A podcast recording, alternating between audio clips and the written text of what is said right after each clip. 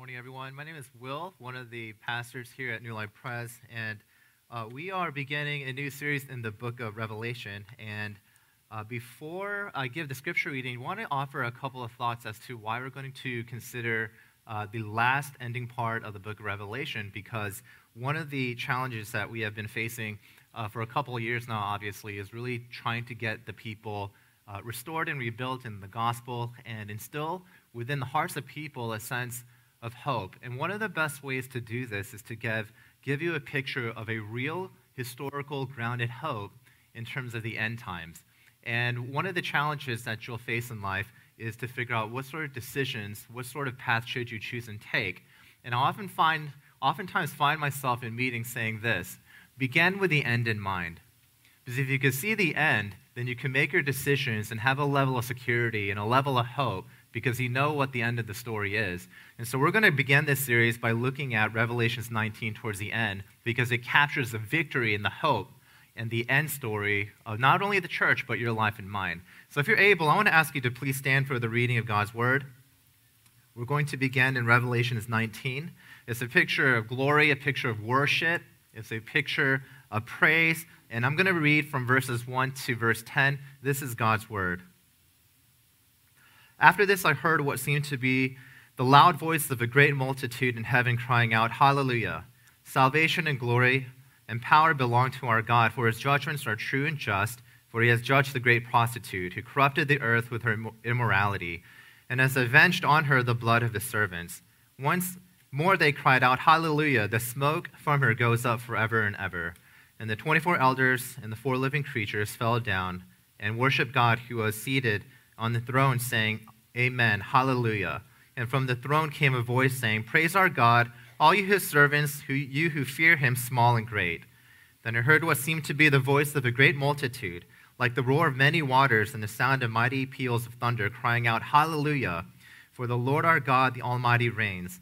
Let us rejoice and exult and give him the glory, for the marriage of the Lamb has come, and his bride has made herself ready. It was granted her to clothe herself with fine linen, bright and pure. For the fine linen is the righteous deeds of the saints.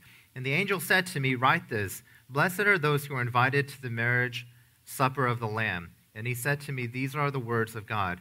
Then I fell down at his feet to worship him. But he said to me, You must not do that. I'm a fellow servant with you and your brothers who hold to the testimony of Jesus. Worship God, for the testimony of Jesus is the spirit of prophecy. And this is God's word. Please take your seats at this time.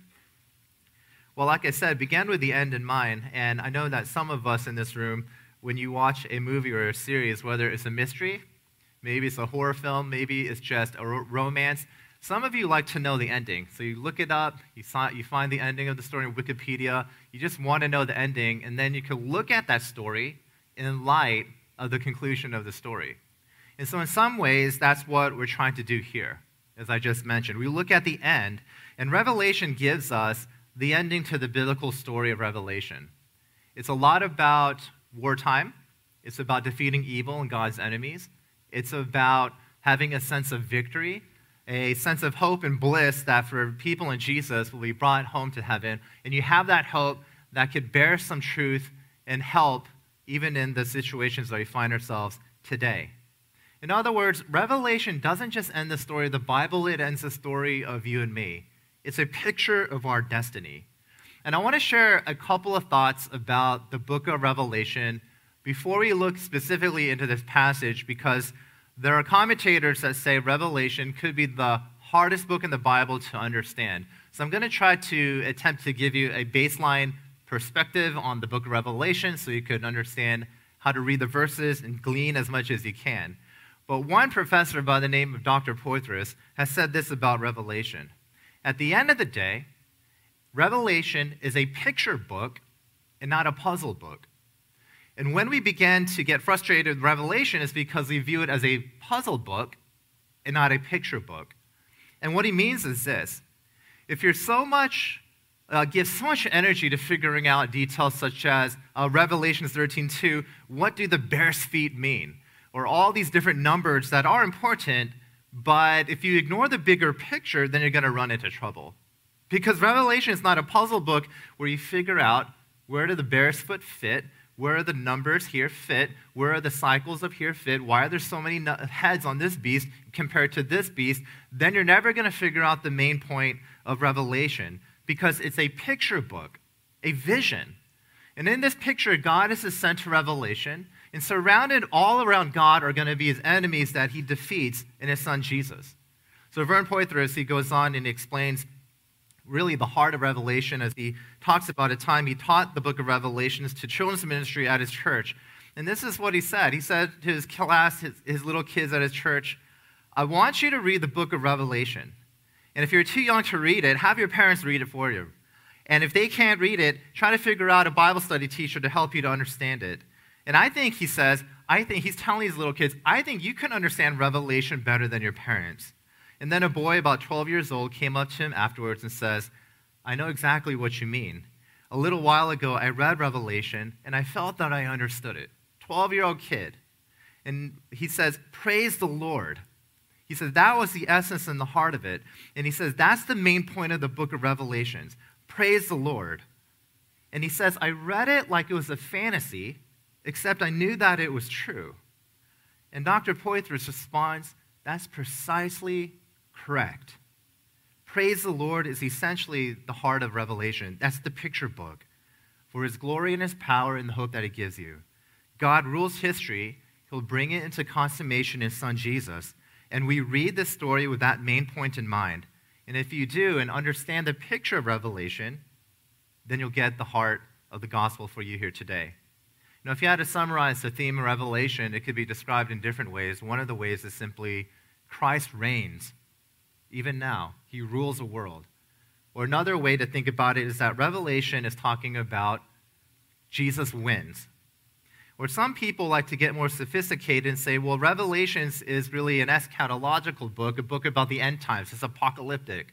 And if you think along those lines, you can also understand it this way. What Revelation's main point is this in the end, you will win, they will lose.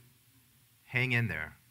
He's writing to churches that are being martyred and they're suffering. And the main point of Revelations is to give you this picture where the application is to tell you, you will win, they will lose. Hang in there.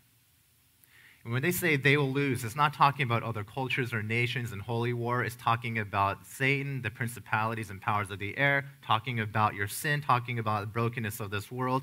And if you hold on to Jesus because he holds on to you, you will win, they will lose, hang in there.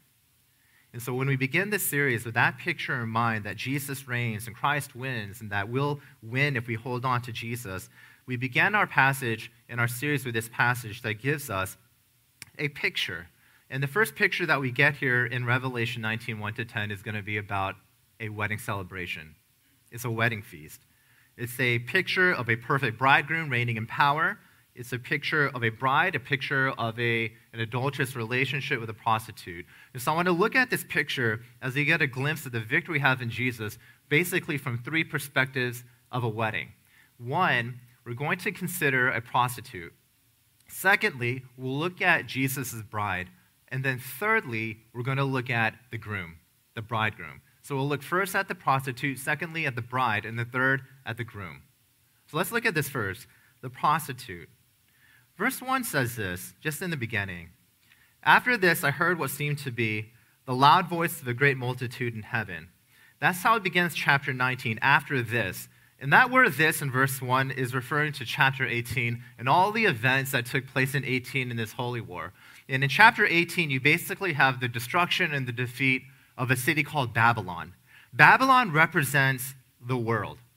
Babylon is not one nation, Babylon represents a society, a system, a world without God, a depraved culture.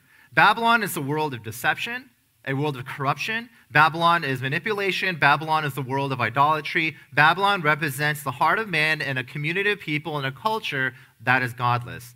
And in verse 1, it begins with praise and says that after God defeats Babylon and ushers in peace and prosperity, heaven celebrates. They say, Hallelujah. He frees his people, he purifies the world. It encourages the Christians because it says, You are right all along. Your faith in Jesus proved to be right because God's going to judge the world and he's going to destroy Babylon. Verse 2 the worlds of Babylon is metaphorically referred to as the great prostitute. So, verse 2 says this For his judgments are true and just, for he has just judged the great prostitute, who corrupted the earth with her, her immorality and has avenged on her the blood of his servants. Now, why in the world would it be calling essentially the anti God world, the godless world, a prostitute, a spiritual adulterer? What does that really mean? Well, one helpful book to help you get a, an understanding of this is a, a, pastor, or actually more of an academic, Brian Rosner. I think he's a PCA elder. He traces three major themes in the Bible in terms of what does sin mean. Three major metaphors. And quickly, he says the first major category of sin are what he calls the obey idols. This is the power metaphor, it's the political metaphor. And it says God should be your Lord and Master, God should be your king, but whatever we trust more, we also serve. So if we trust something more than God, we commit a spiritual sin. The second category of sins in the Bible, according to Rosner, is what he calls the trust idols. And he says these are really the religious metaphor, your Savior.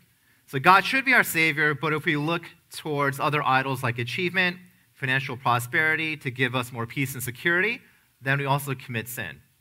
And then the third major category in the Bible with respect to sin is going to be the love idol. This is the marriage metaphor. God should be our true spouse, but when we love or delight in something more than God, then we commit spiritual adultery, we commit spiritual prostitution. So you have these obey idols, then you have trust idols, and then you have love idols. It shows that God is also our king, he's our master, and our trust idols that he's our savior, and the love idol says he's basically uh, supposed to be your proper spouse, your lover. So it means this God isn't just your king, so that when you break the law, you sin. God isn't just your savior, so that when you trust in other things for peace and security, you sin. The third category means that God is also your bridegroom, so that if you love and delight in things more than God, then you also sin. Because God just isn't your king, He's just not going to be your savior. It's saying here, God is your lover. He's a lover of your soul. He's your bridegroom. He's your, he's your husband. And by the way, that's why the, the Bible sort of transcends culture because, you know, it'll address both men and women and say that uh, you are sons of God. And some people say, you know, why is this so patriarchal? We can't get into it, but it's a very anti-cultural, antithetical approach to say that both men and women are sons of God. But on the flip side, it says to men and women, you're the bride of Christ. And so it's something that transcends our culture, but that's the essence of what it means to be a spiritual adulterer. Babylon delighted and found her husband in seduction and power and money. Babylon represents human society without God in all its violence, in its oppression, in all its corruption. That human society without God, all that awful stuff that you're going to read in Revelations 18 and 19, all that cruelty, the violence, the injustice, in verse 2 of chapter 19, the Bible is saying that's adultery. They prostituted themselves out. And in fact, all of human sin on one level is described as spiritual adultery. You're called to love Jesus as your husband, but we delight in things more than Jesus. And it introduces one of the great themes of the Bible. And so, what does this mean, friends? It means that if you're in Jesus, you are the bride. But whenever you delight and love something more than Jesus, which in our idolatrous hearts happens all the time, you're cheating on your husband. As harsh and as you know, heavy as that sounds, that's what the Bible says about sin. Whenever you delight in something more, whenever you find happiness in terms of your identity and your foundation more than God, you're committing spiritual adultery. You're prostituting yourself out. That you're cheating on your husband. And I know it's hard to figure that out. It doesn't mean that we can't enjoy things of this world. You can, and they're good. But if you find more joy and delight in something in this world, more than your relationship in Jesus Christ, then what the Bible in verse 2 is trying to tell you is that you committed a spiritual adulterous act. So if you delight more in money or in your education, in your resume, if you delight even more in your family than you do in God, which are things that you got to wrestle with, and the Bible is saying you have one aspect in which Jesus is no longer the love of your soul. And that's the first thing we learn about this. That apart from God, in our sin that we oftentimes act as a spiritual adulterer. But secondly, it also shows us that in Jesus Christ we are the bride of Jesus. So read with me verses 7 to 8. It says, Let us rejoice. Remember, this is pray. Let us rejoice and exult and give him the glory, for the marriage of the Lamb has come, and his bride has made herself ready. It was granted to her to clothe herself with the fine linen, bright and pure, for the fine linen, linen is the righteous deeds of the saints. Now, weddings are occasions for celebration. They're occasions for joy. They're symbols of glory. Uh, it's a picture of Jesus in the church. And that's why it begins here in verse 6 with the word hallelujah, which is basically a translation of the Hebrew that says praise the Lord or praise Yahweh. Hallelujah means praise, and Yah is a conjunction for Yahweh. So hallelujah means praise God. So they're praising God because God defeated Babylon, but they're praising God in verse 6. Hallelujah, let us rejoice and give glory because we're at a wedding, a marriage of the Lamb. It says in verse 8, the bride has made herself ready. Now, if you've ever seen movies, and even if you're not married, I think you have a sense of all the work that goes in for the bride to get ready on her wedding day. She has to figure out everything about her to beautify herself for a great occasion as her wedding. And here it's no different. It's saying that the Church of Jesus Christ, you and me, we have to get ready. The bride has made herself ready in verse 8. She has her wedding dress on, it's fine linen, it's pure, and this fine linen later on is referred to as good and righteous deeds. So when it's talking about the fine linen in the wedding dress, obviously it's not talking about clothes It's saying that God gives you fine linen, and because of this, you have righteous deeds. Actually, the way you prepare yourself is to live a holy life, to live righteously, to live in consistency with who God is in His holiness. That's sort of the implication of what we're trying to get here. There's a wedding feast, there's a marriage, God gives you the dress, and then you live according to who you are through righteous deeds. That's how you prepare yourself. There's a deeper intimacy, a deeper union. You only love God and you live righteously before Him. Your righteous acts, your good works, in other words, is how you prepare yourself to be the perfect bride when Jesus Christ, the marriage supper of the Lamb, comes back to get you. Now, for those of us who are married, and for those of us who are engaged, or those of us who uh, think they will get married down the road, I actually think that probably no bride would let the bridegroom and your fiance pick your wedding dress. Maybe you'll get his opinion, but we all know how it is. You know, the bride comes up, tries the dress on, asks her fiance, "What do you think?" Maybe if you do that, and you know, maybe you give your opinion, but in reality, you know, the husband doesn't have too much say on the on the dress. It's really just the it's just whatever she likes and what she thinks and her bridesmaids and friends think look good. No one will let the bridegroom pick the dress. The only wedding in which the bridegroom picks the dress for the bride is the wedding that we're reading in here. Because in verse 8 it says, I gave you your linen. I gave it to you. That's what it's trying to say. I granted her to clothe herself with fine linen. You know, it's the only wedding in which the bridegroom gives the clothes. Do you know why? Because fine linen, bright and pure, is righteousness, is holiness. It represents a new identity. It represents a cleaning. It represents grace. It represents a guilt that's washed away, your sin that's washed away. It represents all the glories and the power and the grace of the gospel given to you. So it's a very subtle, but it's saying that the bride gets the clothes from her husband. I gave you the linen. I'm going to clothe you in the righteousness of Jesus Christ for you. And out of this, to prepare yourself, live consistently with your wedding dress. Live righteously with righteous deeds and good acts. No more shame and guilt, all washed away grace that cleanses you, makes you white, bright and pure, and empowers good deeds of the saints. Now, friends, let's dig a little bit deeper into this. What this implies in terms of having linen, bright and pure, and being married to the Lamb, it means total and comprehensive vulnerability and openness. That's what a marriage really is, even if you think about it on a human level. You know, maybe I could illustrate it this way. I started watching this show on Apple TV called The Morning Show, and it's a very dense and heavy, dramatic series. It's all about you know, systems and cultures of sexual oppression and uh, people in power and how they victimize people under them. So it's a, a very complicated show, but very powerful. But the main character, one of the main characters, played by Jennifer Aniston, she plays this morning show TV host. She's nationally known. She's famous. She's rich. Her character's name is Alex. And then shortly into the series, you realize that although she's married and has one daughter, the marriage is falling apart. It's only on paper in which her and her husband are married because she's nationally known. It's all about the ratings and PR, and she needs to retain her reputation. So she has to pretend like she's married because she's the morning show host for America. So she has to maintain a marriage, but we realize it's only on paper and it wasn't reality. Because they don't live with each other, they actually engage in flirtatious behavior and physical activity with people outside the marriage. So their hearts are somewhere else, but on paper, they're actually still married. See, if you ever see a relationship like that, you're saying that's not a real marriage. Yeah, sure, legally on the document it says husband and wife, but you're saying that's not real marriage. You know why? Because it's only legally married, but they're not functionally married. It's only legal and by name they're married, but not in reality because they're not sharing their hearts. They're not crying together. They're not laughing together. They're not making decisions together. They're not side by side looking at a destiny going down the same path together. That's a real marriage, not what they're trying to do here. That's a farce.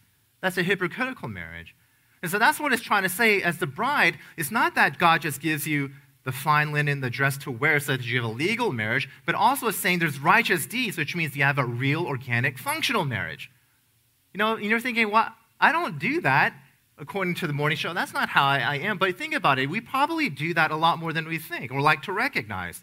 You know, you come to church, and there's something formal and legal about it. You worship God, you say, You mean everything to me, I love you more than anything else. God, you're the one for me. And right the next moment when you leave, it's almost as if your heart loves other things more than God. So, in some ways, we do this sort of thing all the time where legally we say that we're married to Jesus, but functionally, we live our lives in a way that shows something different. And we're not preparing ourselves as the bride. We've been given the righteousness of Christ fine linen, white clothes. We're legally married, and then we're empowered. We're empowered to do this, transformed to do this for righteous deeds.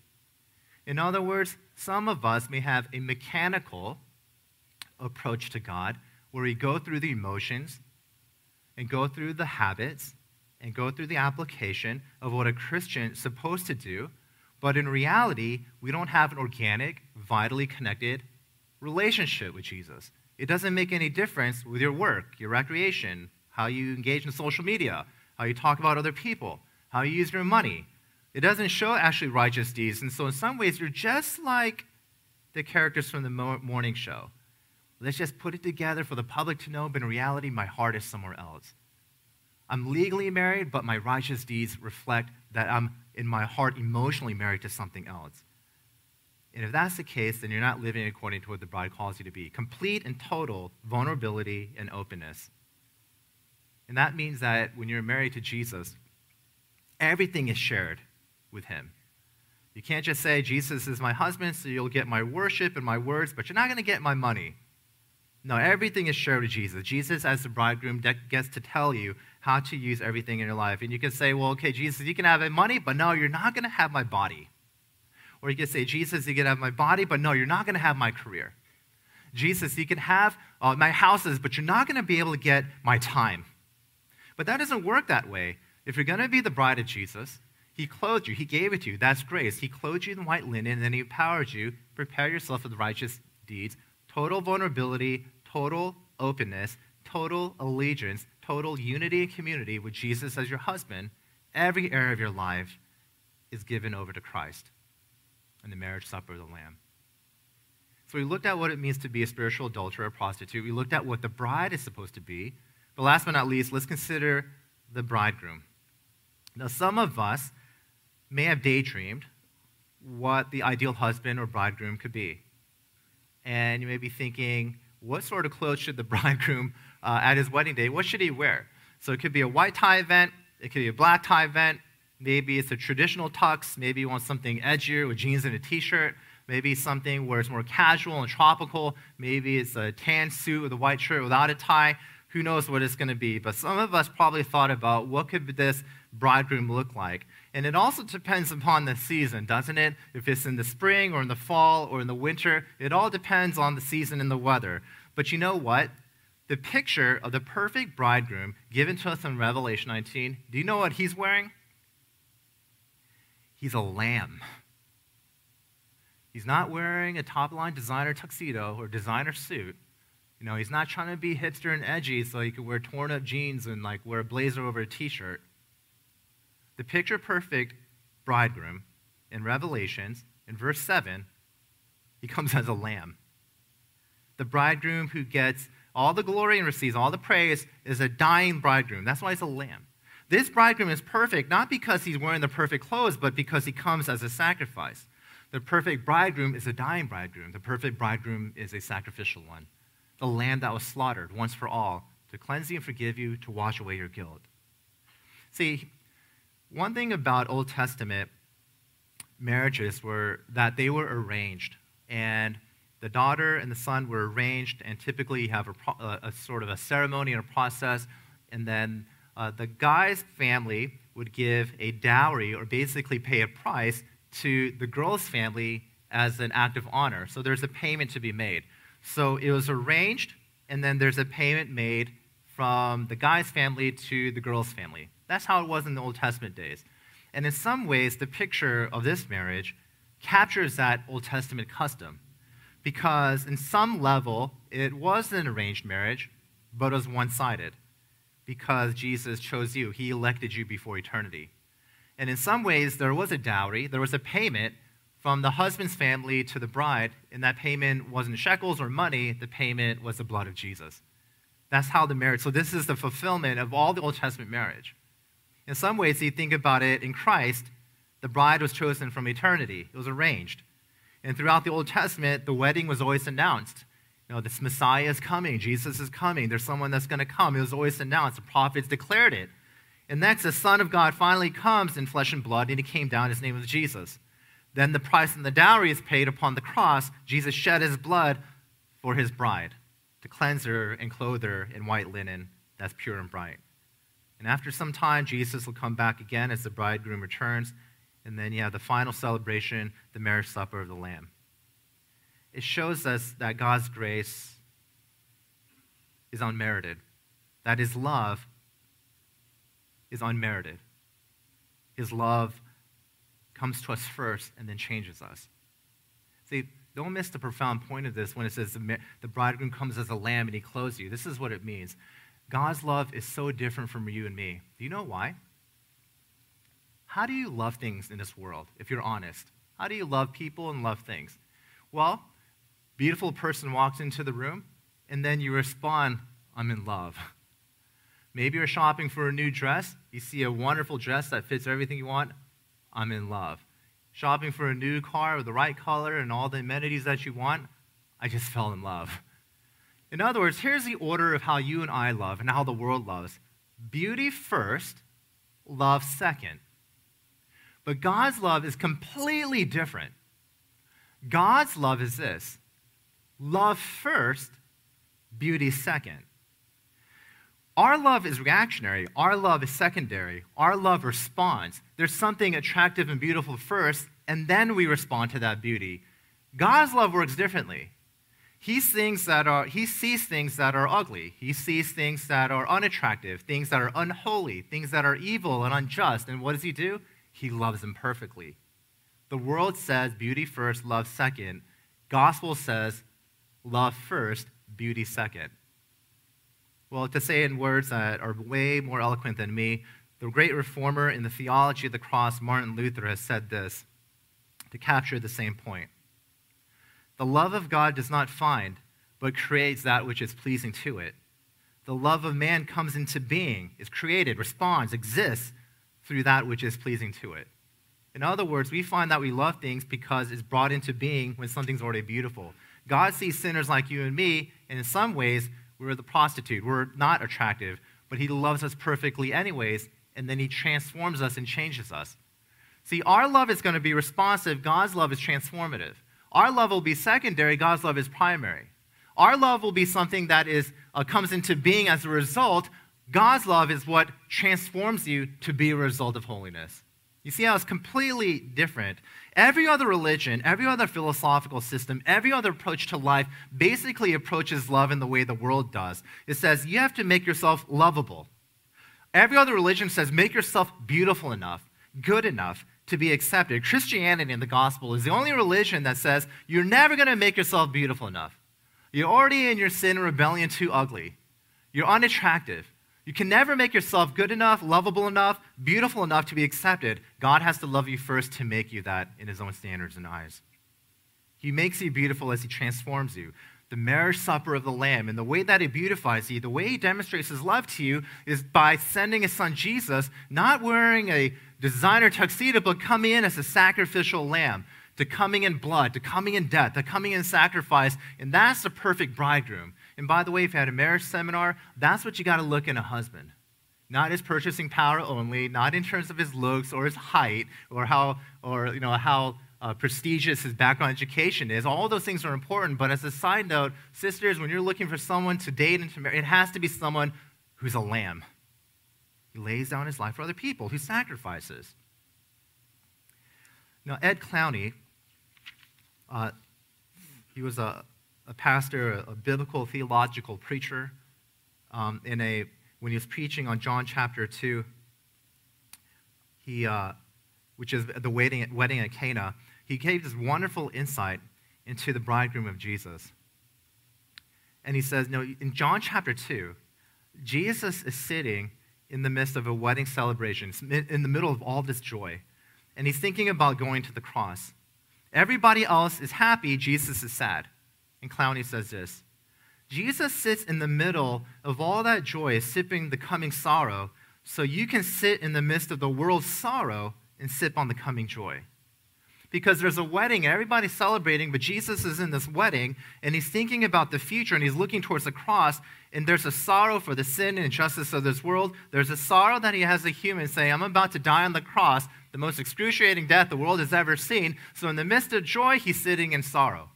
But he does this so that when he dies on the cross and comes as your bridegroom, as a sacrificial lamb in a broken, fallen world today, we can sit in sorrow, but we look forward and we can sip on joy.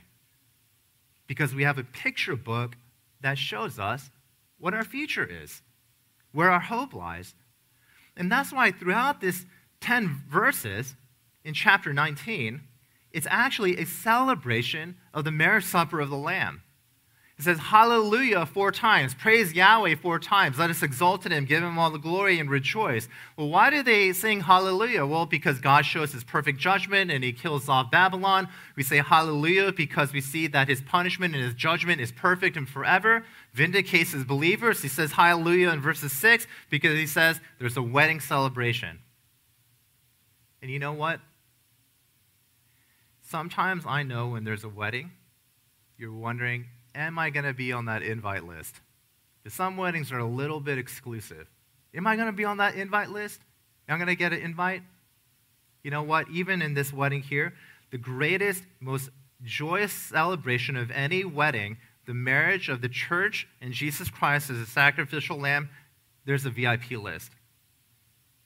In some level, there's a VIP list. Everyone's called by the gospel, but it's only those people who actually accept the invite in the gospel of Jesus Christ.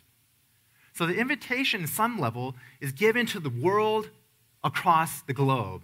The proclamation of the gospel is saying, You want to be part of the greatest wedding, the greatest celebration? Here's your invite.